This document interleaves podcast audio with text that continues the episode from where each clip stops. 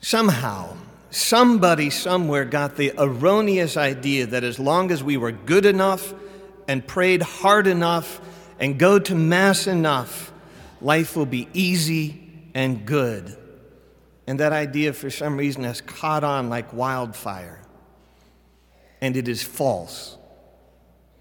One of the things about which you can be sure of in this world is that there will be pain and suffering.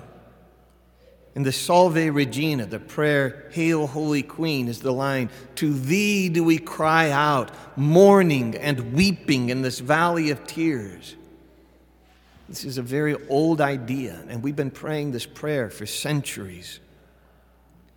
If you want proof that this is the life, this is the way life is, think of our own patron saint, Saint Sebastian, with the arrows sticking out of him, or think of Saint Stephen, with the stones at his feet with which he was stoned to death, or St. Peter, crucified upside down, or Maria Goretti with a harrowing knife pointed at her, or St. Therese. If you read about her life, she was not a martyr, but she had her own unique sufferings throughout life. Look at Jesus hanging on the cross. These are all good and holy persons, and their lives were certainly not suffering-free except in the imaginations of the ignorant. In the second reading, St. Paul says today of Jesus, Son though he was, he learned obedience from what he suffered. And if we are surrounded by this great crowd of holy witnesses who suffered, who is anybody to think that they are going to escape it? But the important thing here is that there are two essential ways with which to deal. The first is to wallow in it, to become the victim, and to become everything that you hate. And for some reason, people do this all the time. Occasionally, I catch myself doing this. Here's a minor example, walking down the street in a good mood, smiling, and seeing someone walking the other way, and you smile, and good morning, and they don't do anything. So I get that little, or not. I became the jerk, right? I became what I hated. And it's a dangerous thing to do, and I work hard at stopping it because I'm practicing being in a hell of my own making. It is practicing that when suffering hits, I'm going to dig in and make it worse. And when somebody is mean to me, I'm going to be mean to them. When work is rough, I will be rough to others. When my kids or parents are a pain, I'm going to be a pain back to them. When somebody gets something better than me, I'm going to find a way to tear it down. When somebody is a stupid driver, I'm going to make sure that they know it.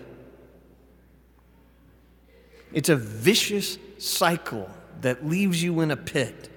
Revenge drags you down with it, and your world devolves into bitterness and pain and isolation.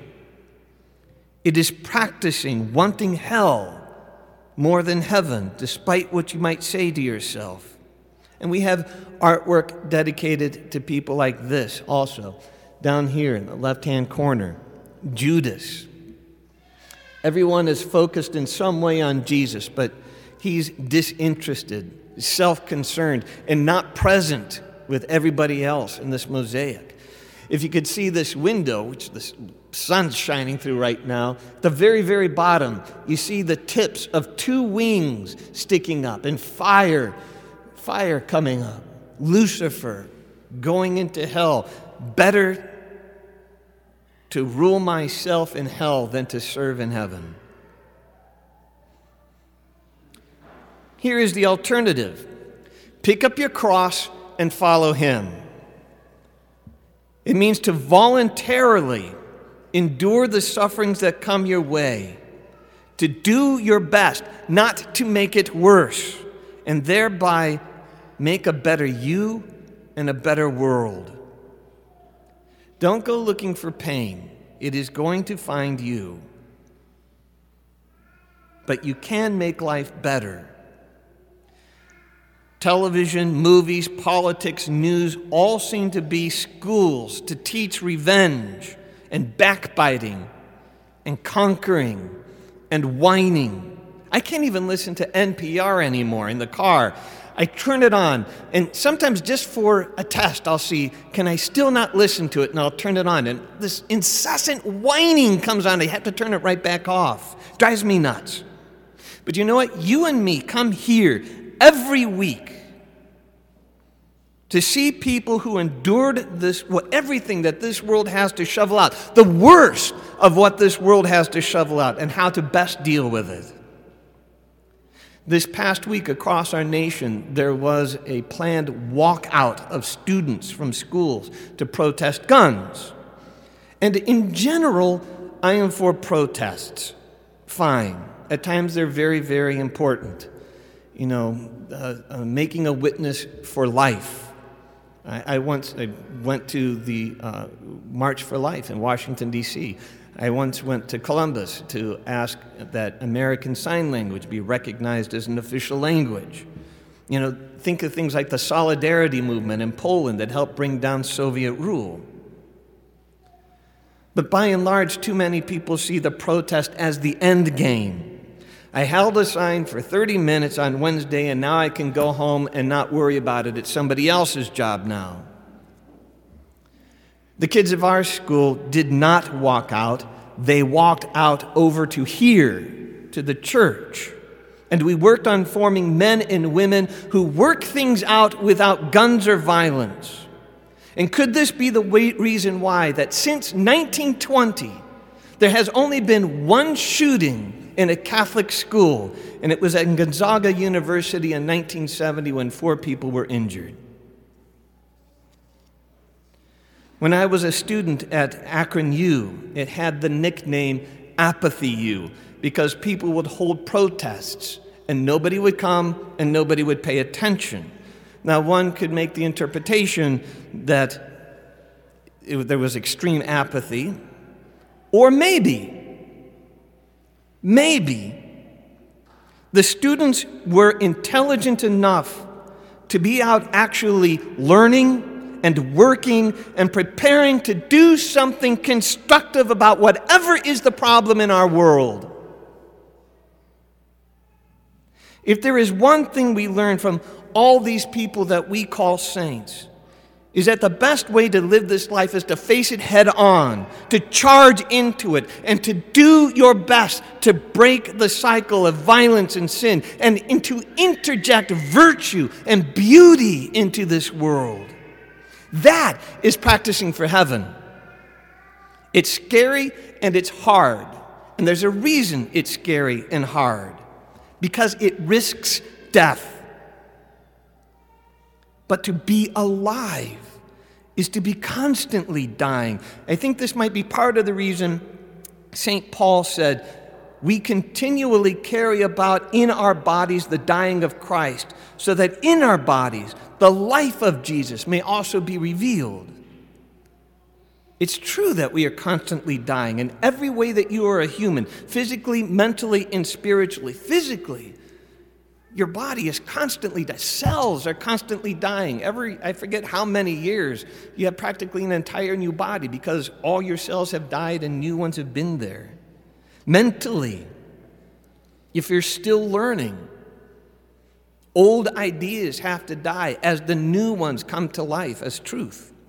Spiritually, too. My vengeance must die. My unforgiveness must die. My selfishness must die. And if you understand that, then you understand what Jesus was saying today when he said, "Whoever loves his life loses it. But whoever hates his life in this world preserves it for eternal life." This is just plain hard to do. And you can't learn to do it 45 minutes, a couple of times a month.